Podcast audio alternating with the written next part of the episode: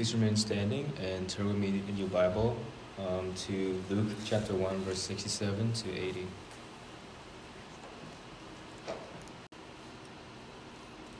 And his father Zechariah was filled with the Holy Spirit and prophesied, saying, Blessed be the Lord, God of Israel, for he has visited and redeemed his people, and has raised up a horn of salvation for us in the house of his servant David, as he spoke by the mouth of his holy prophets from of old, that we should be saved from our enemies and from the hand of all who hate us, to show the mercy promised to our fathers, and to remember his holy covenant the oath that he swore to our father Abraham, to grant us that we, being delivered from the hand of our enemies, might serve him without fear. In holiness and righteousness before him all our, all our days. And you, child, will be called the prophets of the Most High. For you will go before the Lord to prepare, prepare his ways, to give knowledge of salvation to his people and the forgiveness of their sins. Because of the tendency because of the tender mercy of our God, whereby the sunrise shall visit us from on high, to give light to those who sit in darkness and in the shadow of death, to guide our feet into the way of peace. And the child grew and became strong in spirit, and he was in the wilderness until the day of his public appearance to Israel. Uh, now, please flip with me in your Bibles to Luke chapter 2, verse 25. We're reading from 25 to 35.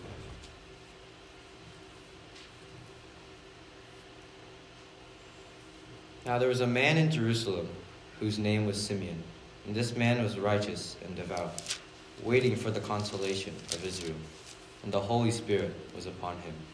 And it had been revealed to him by the Holy Spirit that he would not see death, for he had seen the Lord's Christ. And he came in the Spirit into the temple. And when the parents brought in the child Jesus to do for him according to the custom of the law, he took him up in his arms and blessed God and said, Lord, now you are letting your servant depart in peace, according to your word. For my eyes have seen your salvation, that you have prepared in the presence of all peoples, a light for revelation to the Gentiles, and for glory to your people Israel. And his father and his mother marveled at what was said about him.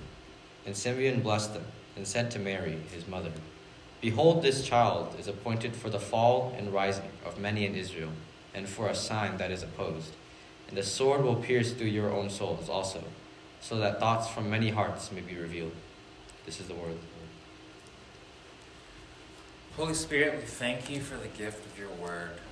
And we just thank you that we get to be here with each other and with you, Lord. We, we invite your spirit to speak to us now. And we invite your peace as well to be upon us. In Jesus' name we pray. Amen. Go ahead and take a seat, everyone.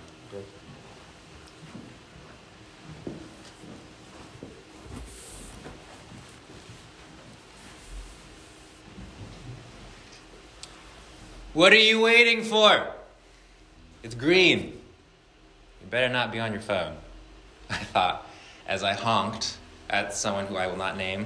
Uh, it was frozen in front of me at the traffic light right before church last week. What are you waiting for?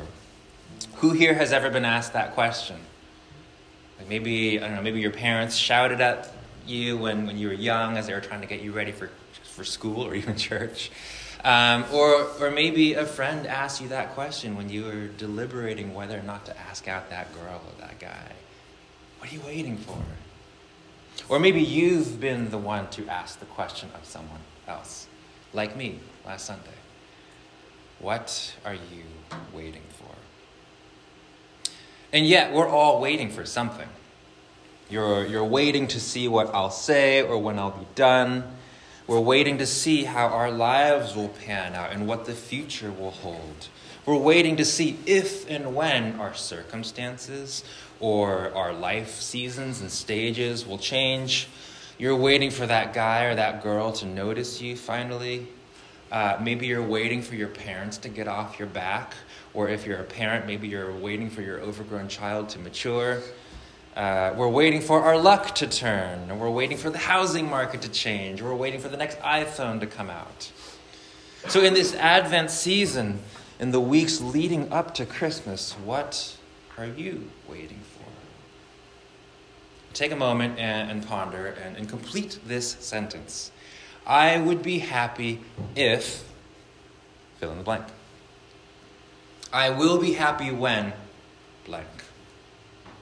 And then turn to your neighbor and share.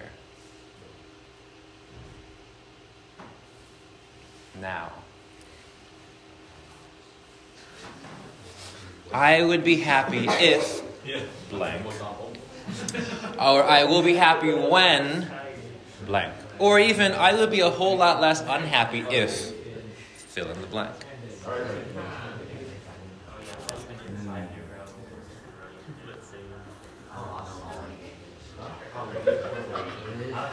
All right, it, it sounds like we've all shared something. Let's bring it, let's bring it back in. So, what are you waiting for? And as we near the end of 2022, how is it panning out? Are you getting what you've been waiting for? Has it come? Has your moment come? Have your desires or your goals been met? If the answer is yeah, that thing, that moment I've been waiting for has come, then are you happy? Do you have joy? On the other hand, if the answer is now I'm still waiting, then are you unhappy? Will you continue to be unhappy until that thing that you've been waiting for finally happens, or comes, or changes? Will you only be happy once you've met that career goal, once you've hit that desired salary or that high score, once you get X amount of followers or even the blue check next to your name, once you've gotten that car or that house you've always dreamed of, once you finally have a boyfriend or a girlfriend, or once you're finally married, or once you've traveled the world or you've experienced enough of life, whenever that will be. Maybe you're even waiting on the right experience of God, the right feelings from Him. Or maybe you're waiting him for Him to do one very particular thing, to answer a very particular prayer. And maybe that prayer is even something that seems like it would be in line with God's desires.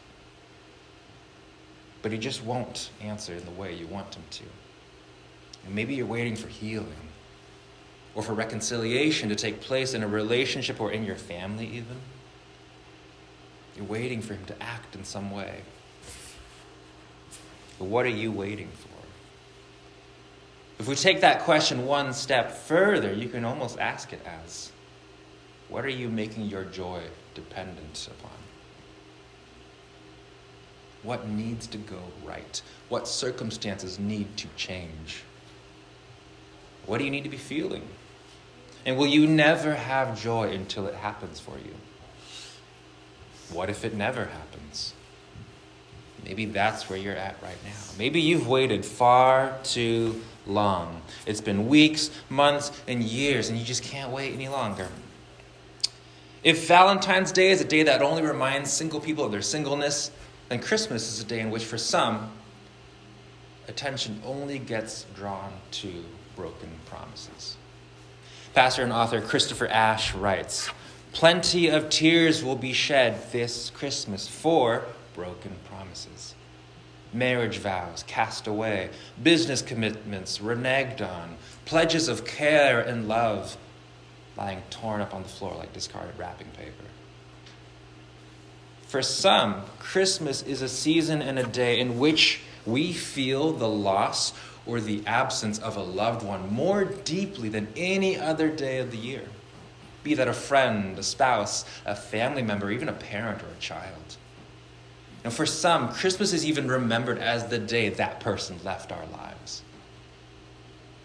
For others, it's a day that draws their attention to how they've been hurt, or perhaps how they've hurt others. And so, as we wait, as we come face to face at times with the hard knocks of life and harsh reality, we become accustomed to broken promises and unmet expectations. It becomes a sad norm. And we've had promises made to us that were broken, whether that was by a person or a thing or an ideology. Like, this promised happiness, but it didn't deliver. And we've broken promises both to ourselves and to others. We wait for circumstances to change, and they don't seem to. And yet we bank all our joy on these changes. I will be happy when blank. And it becomes an endless cycle of dissatisfaction that robs us of the possibility for joy. In the words of George Michael, last Christmas, I gave you my heart. But the very next day, you gave it away. This year, though, to save me from tears, I'll give it to someone special. It makes you wonder did he say the same thing the year before that? And the year before that? In other words, are we stuck in the same cycles, waiting for this or that to bring us joy only to meet broken promises? Either our circumstances don't change and we are unhappy, or our circumstances do change and we unfortunately find that it still doesn't bring us joy. To lose lose. That achievement I worked so hard for, why do I still feel empty? that job I finally landed, that thing I thought I needed, that picture perfect life I tried so hard to get. Why do I still feel like it's not enough? So the question is are we dooming ourselves to joylessness? We constantly bank our joy on things that don't deliver, broken promises, and yet we try and try again. Maybe this time or maybe this time. As the saying goes, insanity is doing the same thing over and over again and expecting different results. So, is there anything we can bank our joy on that won't let us down? Is there anything worth waiting for? In today's text, Zechariah and Simeon would say, well, yes there is something truly worth waiting for, something that is not a broken promise or a false hope. Hopefully, you still have your Bibles open to Luke. We're going to pick it up right at Luke chapter 1, verse 67.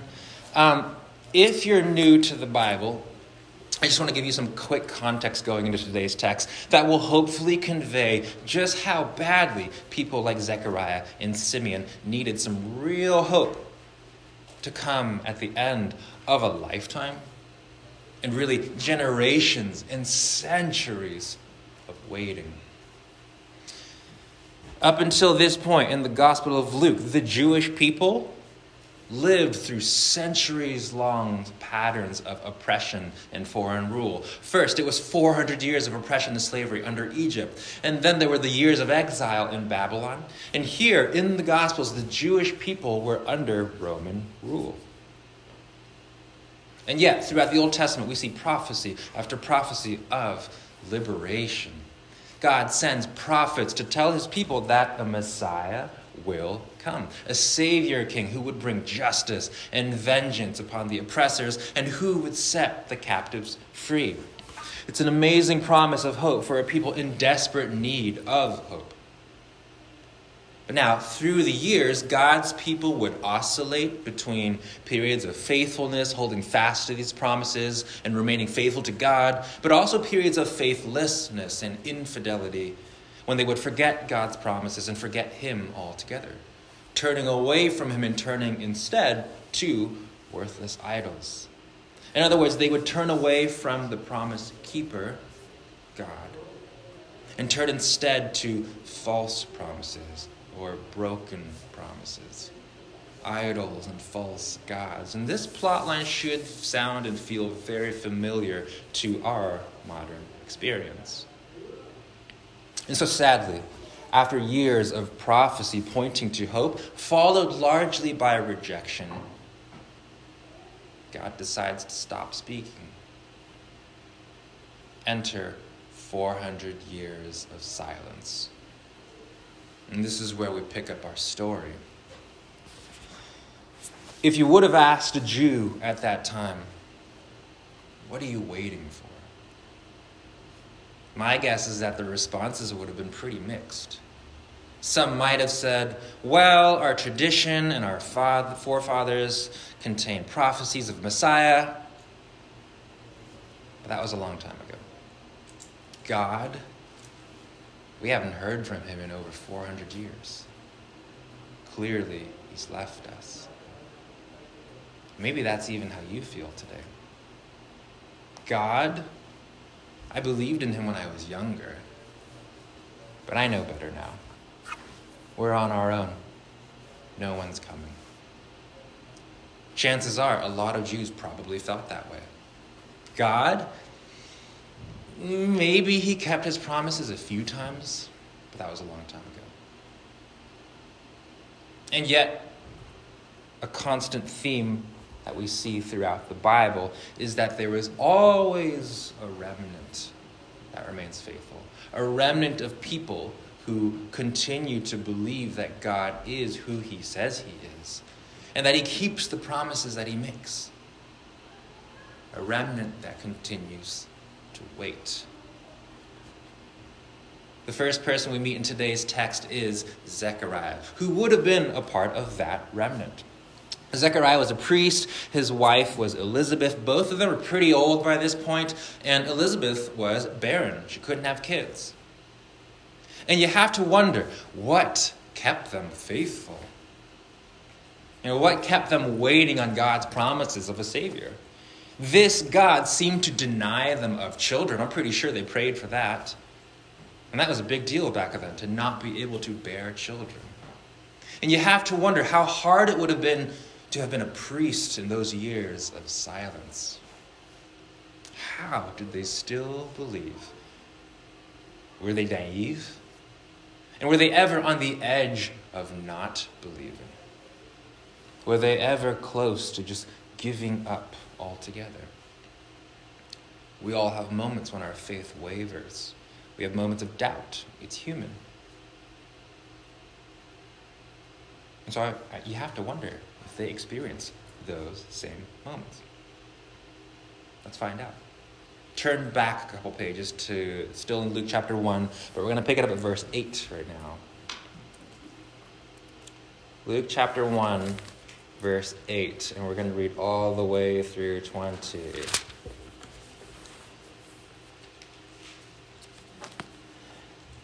Now, while he was serving as priest before God when his division was on duty, according to the custom of the priesthood, he was chosen by lot to enter the temple of the Lord and burn incense.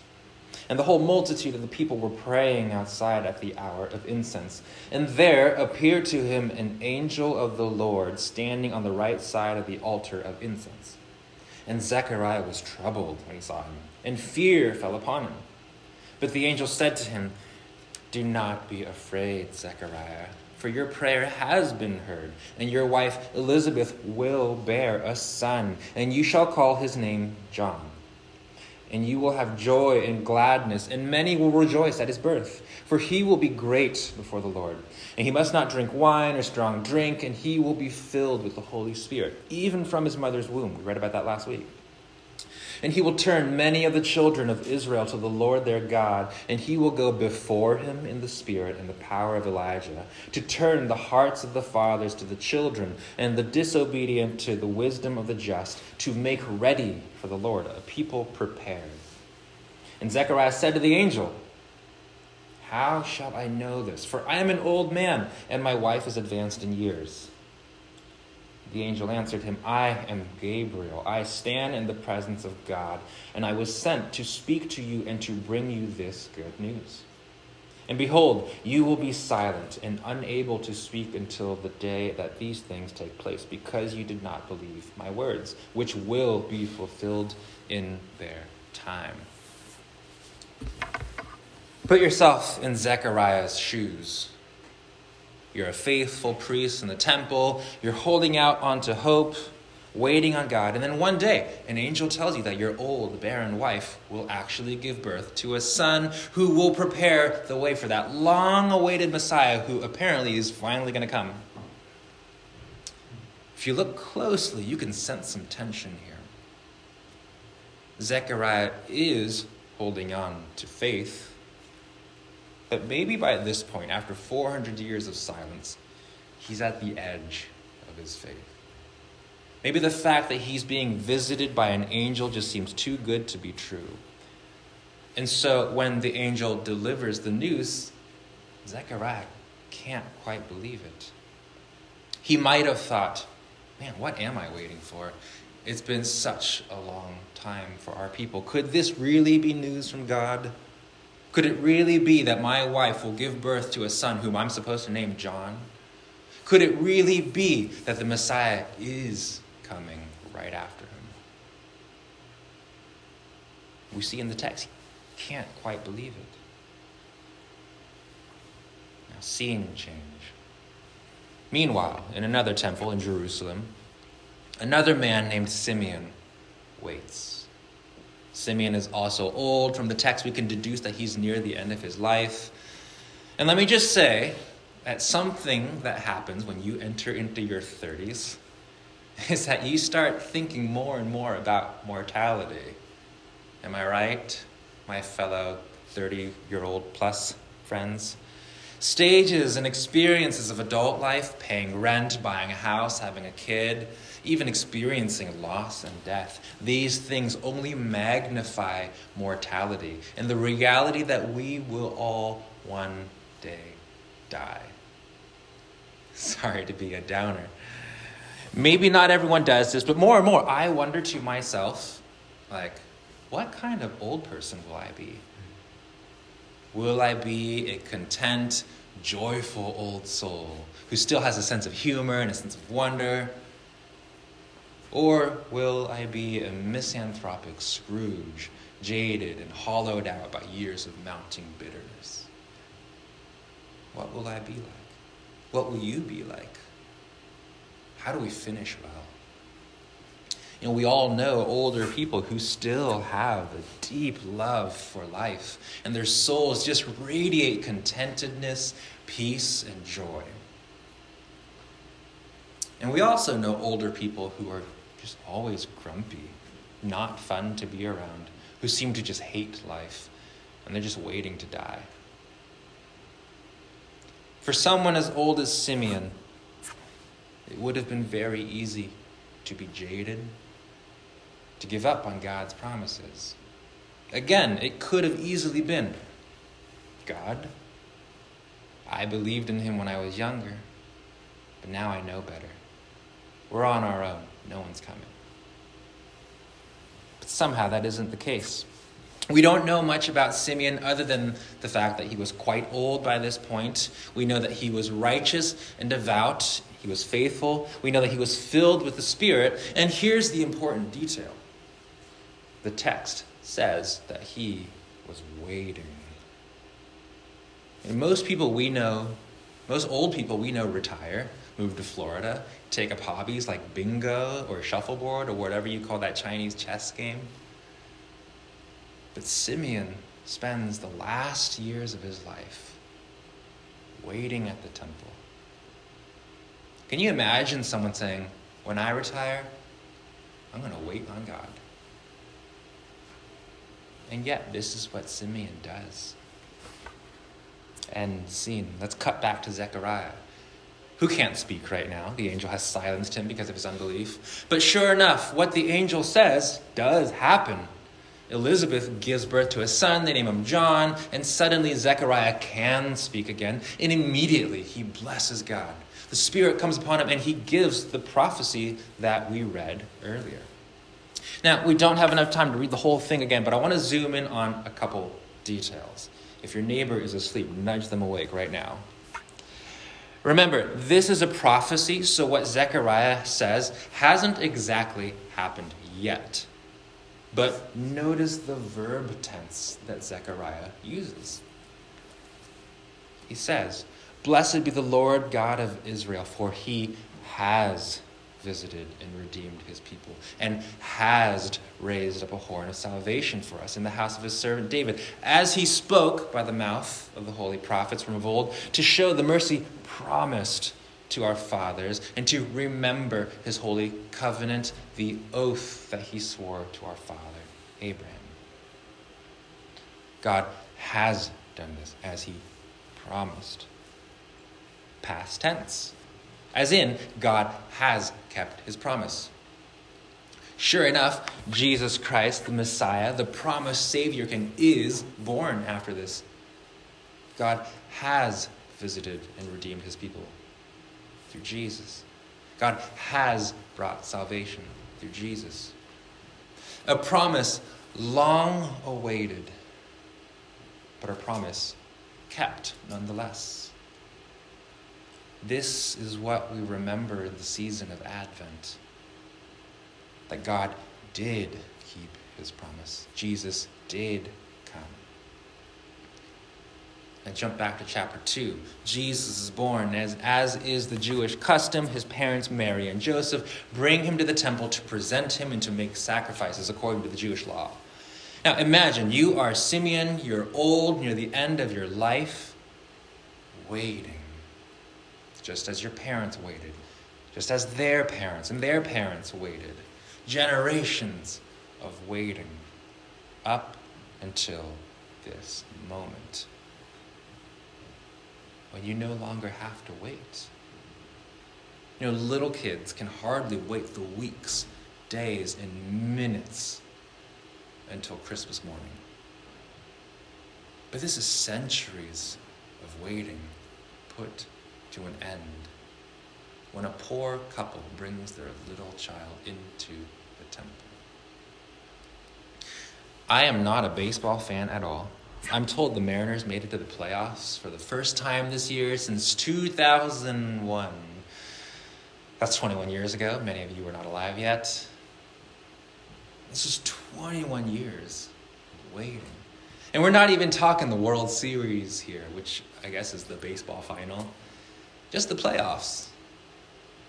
But fans went crazy you know, for a season, Seattle sports fans didn't have to feel like the Mariners were one of the worst teams in Major League Baseball.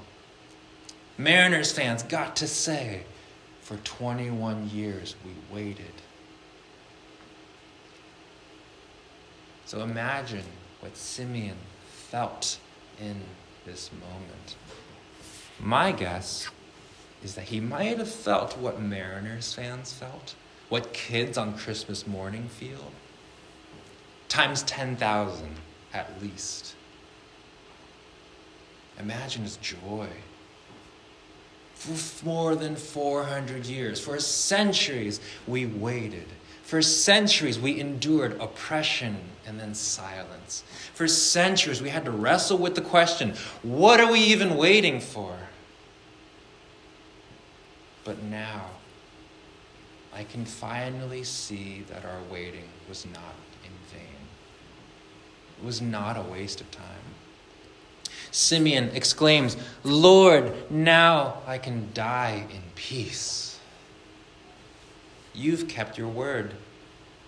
I have seen with my own eyes salvation. I have seen with my own eyes the one who will be a light and a blessing, not only to Jews, but also to Gentiles, to all peoples of the earth. I have seen with my own eyes the Messiah, the promised, long awaited Savior, King Jesus. Waiting that does not end in vain. Waiting on a promise that is kept. Waiting that reminds us all that God is the promise keeper. Now, sadly, it's a little more complicated than that. For Zechariah and Simeon, the arrival of the infant Jesus affirms all the prophecies of the Old Testament. They believe that this little child would grow to deliver Israel from its greatest threat and oppressor. The trouble is, not all Jews shared the same view as to who or what that threat and oppressor was. Most Jews expected the arrival of a majestic warrior king who would conquer Rome in justice and vengeance, return the kingship to Israel, and usher in a golden age. This was their expectation of all the prophecies. This is what they expected would eventually come after all the waiting. But God always has something far more mysterious in mind. And it's kind of amazing and kind of frustrating all at the same time. He always has something far more surprising in mind. And He, without a doubt, always has something far, far greater in mind than what our limited human minds and imaginations can dream of. But since this was their expectation, the arrival of this so called Messiah was, for some, disappointment. When the Messiah came, born in a dirty, stinky manger to a pair of regular people, this was a massive letdown. Especially when it appeared that he was a bastard child. How could this be the great Messiah we've all been waiting for? Now, many probably thought. I always thought the Savior I was waiting on would come onto the scene on a white stallion with a sword and a shield, and he would march to victory.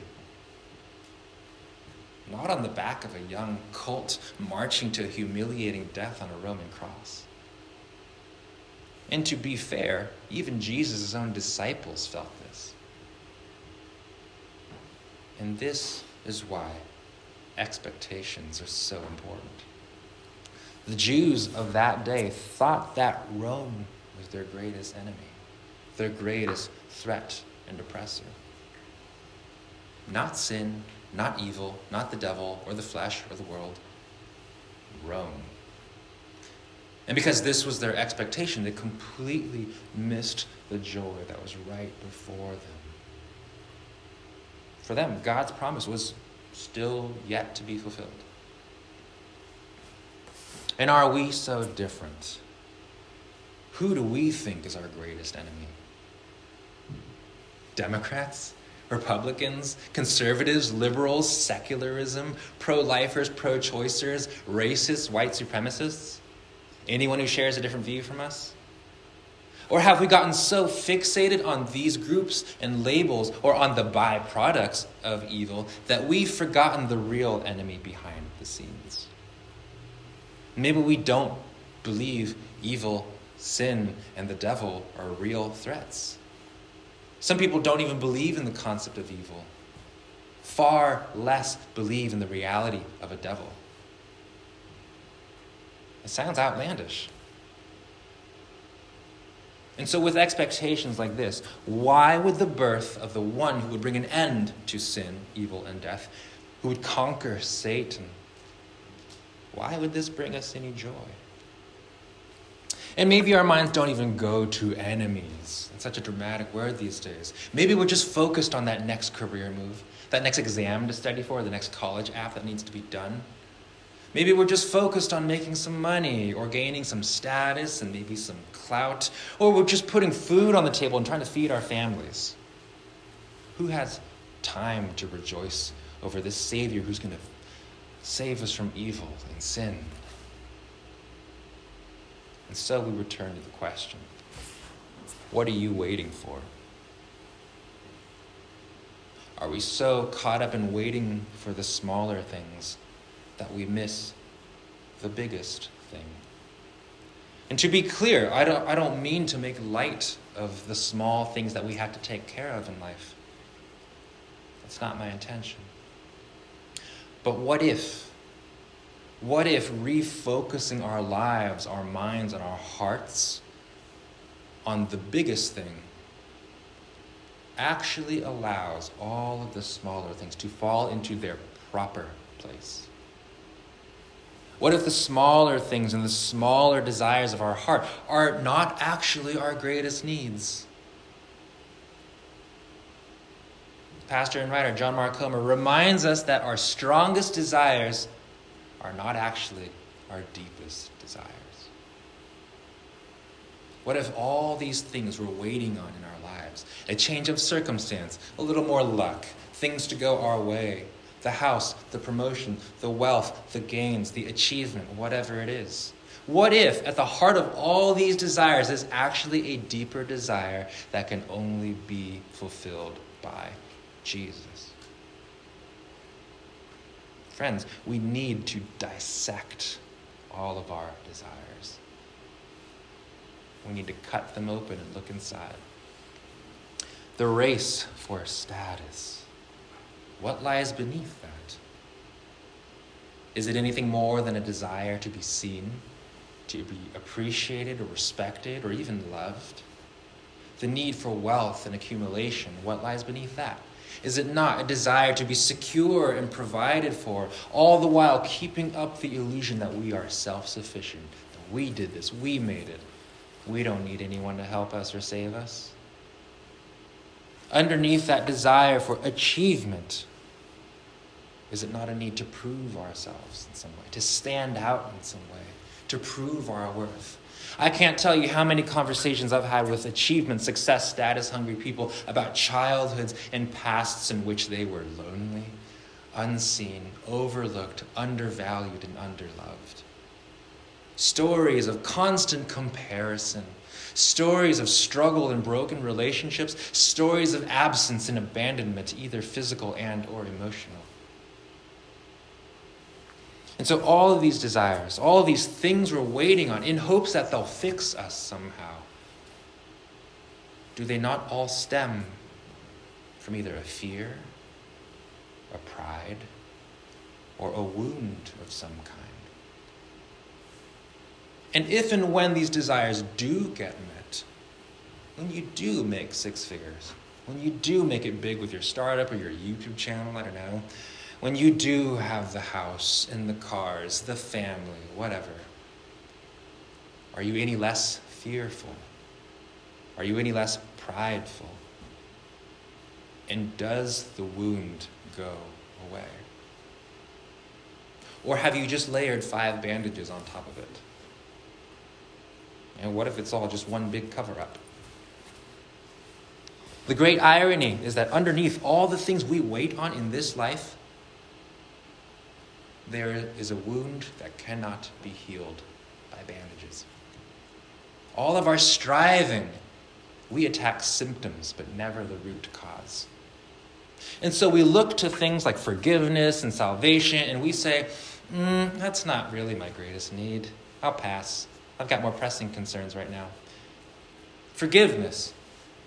Is that not the first step to reconciliation?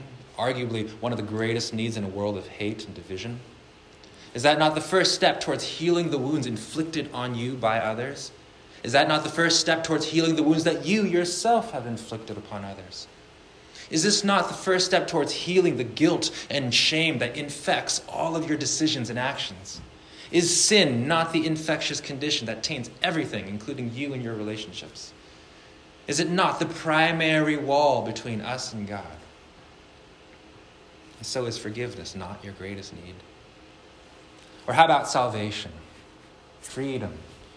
Are you free right now? Like, really free? Or do you have to check email right after the service is done? Are you really free, or is your hand twitching for your phone with withdrawals? Are you really free, or are you a slave to the opinion and the approval of others, to comparison, to addiction, a slave to your boss, your work, your grades, to your desire, a slave to your flesh, to the world, to a sin pattern. Is salvation not your greatest need?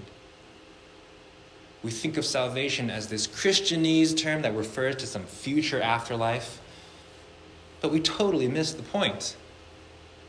Jesus brings salvation now. Jesus invites us to embark on the road to freedom Jesus has come to set the captives free now. Friends, what if, what if all our deepest desires only find their true completion and satisfaction in Jesus Christ? Dissect your desires and then evaluate your own methods. These things we're waiting for, the ways in which we go about trying to make them happen for us, Maybe we've achieved that goal, gotten that job, bought that house. Have you made it? Have you proven yourself? Do you have joy? Will you have joy tomorrow, next week, next month, next year? Are you done yet? Are you at peace? Or is it more broken promises? Has the flesh, the world, and the devil fooled you again? C.S. Lewis writes in his book Mere Christianity Look for yourself, and you will find in the long run only hatred, loneliness, despair, rage, ruin, and decay. But look for Christ, and you will find him. And with him, everything else thrown in. Jesus himself puts it this way But seek first the kingdom of God and his righteousness, and all these things will be added to you. Now, just to be clear, this does not mean that if you seek Jesus first, you will get that car, that status, or that career. That's prosperity gospel, and it's false teaching that needs to die. But if you seek Jesus first, as you give him permission to enter into your life and deep into your heart, as you surrender to him and allow him to do the work he wants to do, those things you always thought you wanted, those things you always thought you needed, you might start to notice that they aren't so urgent anymore. Over time, as the Holy Spirit purges and refines your desires, you'll find that your desires change. Some of you are experiencing that right now. And over time, you'll realize that what you need most, what you need most for healing, what you need most for deep peace and joy in your soul, is, in fact, Jesus. You'll find that, like Zechariah, you can say, Blessed be the Lord God of Israel, for he has visited and redeemed the people, and he has raised up the horn of salvation for us. Like Simeon, you'll be able to say, Lord, now you are letting me die in peace for my eyes have seen your salvation. As you go this lifelong internal shifting, the experience of the Holy Spirit transforming you, you will be able to celebrate this Advent season for what it truly is a celebration of the birth of our true Savior who has come to save us and to deliver us from our true enemies sin, death, evil, and the evil one. We look back on a promise long awaited, but a promise kept by a promise keeping God. And we live in the present with an ever growing experience of His coming. Friends, true north. Here in this community, we have seen real signs and glimpses of the inbreaking kingdom of God. You've seen it, you've felt it.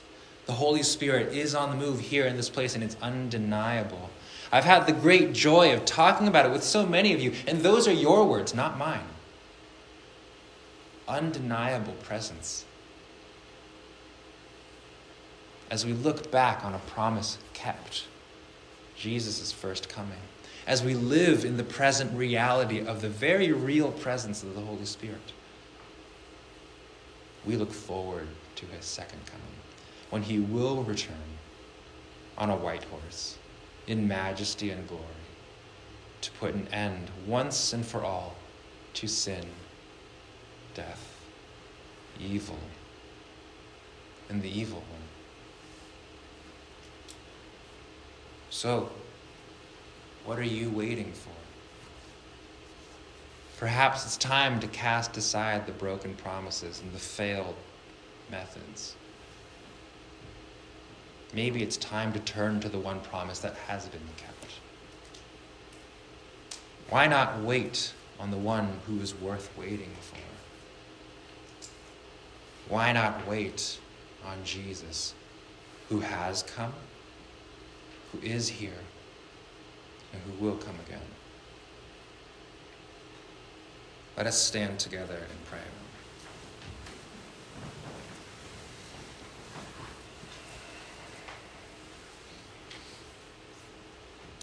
Father God, we thank you that you have kept your promise. And that all these years of waiting have not been in vain that our waiting now is not in vain. Because we get to look back on your promise kept. We get to look back on the fact that you came once. We get to live in the reality that you are here with us in spirit now. And with that, we get to look forward with hope and assurance that you will come again. And so, Jesus, we pray that your presence would be felt more deeply every day of our lives. We pray that you would come more fully. We pray that we as a people would welcome your kingdom as we await its full arrival, Lord. And as we wait, Lord, we pray that you would continue to fill us with hope, that you would lead us ever deeply into peace and into joy. And we pray all these things in your name. Amen. Go ahead and take a seat. Um, at this time, we're going to enter into silence to reflect.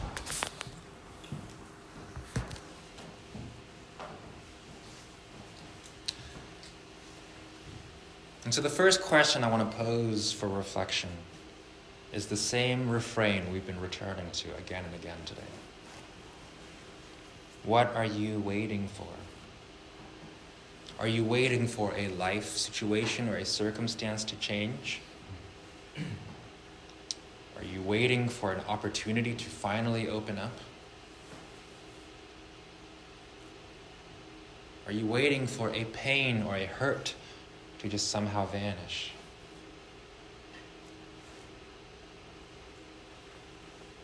Are you waiting to see whether that friend, that estranged relative, that parent, or even your own child will speak to you? What are you waiting for? And attached to that question, what is your joy dependent upon? What is your joy dependent on?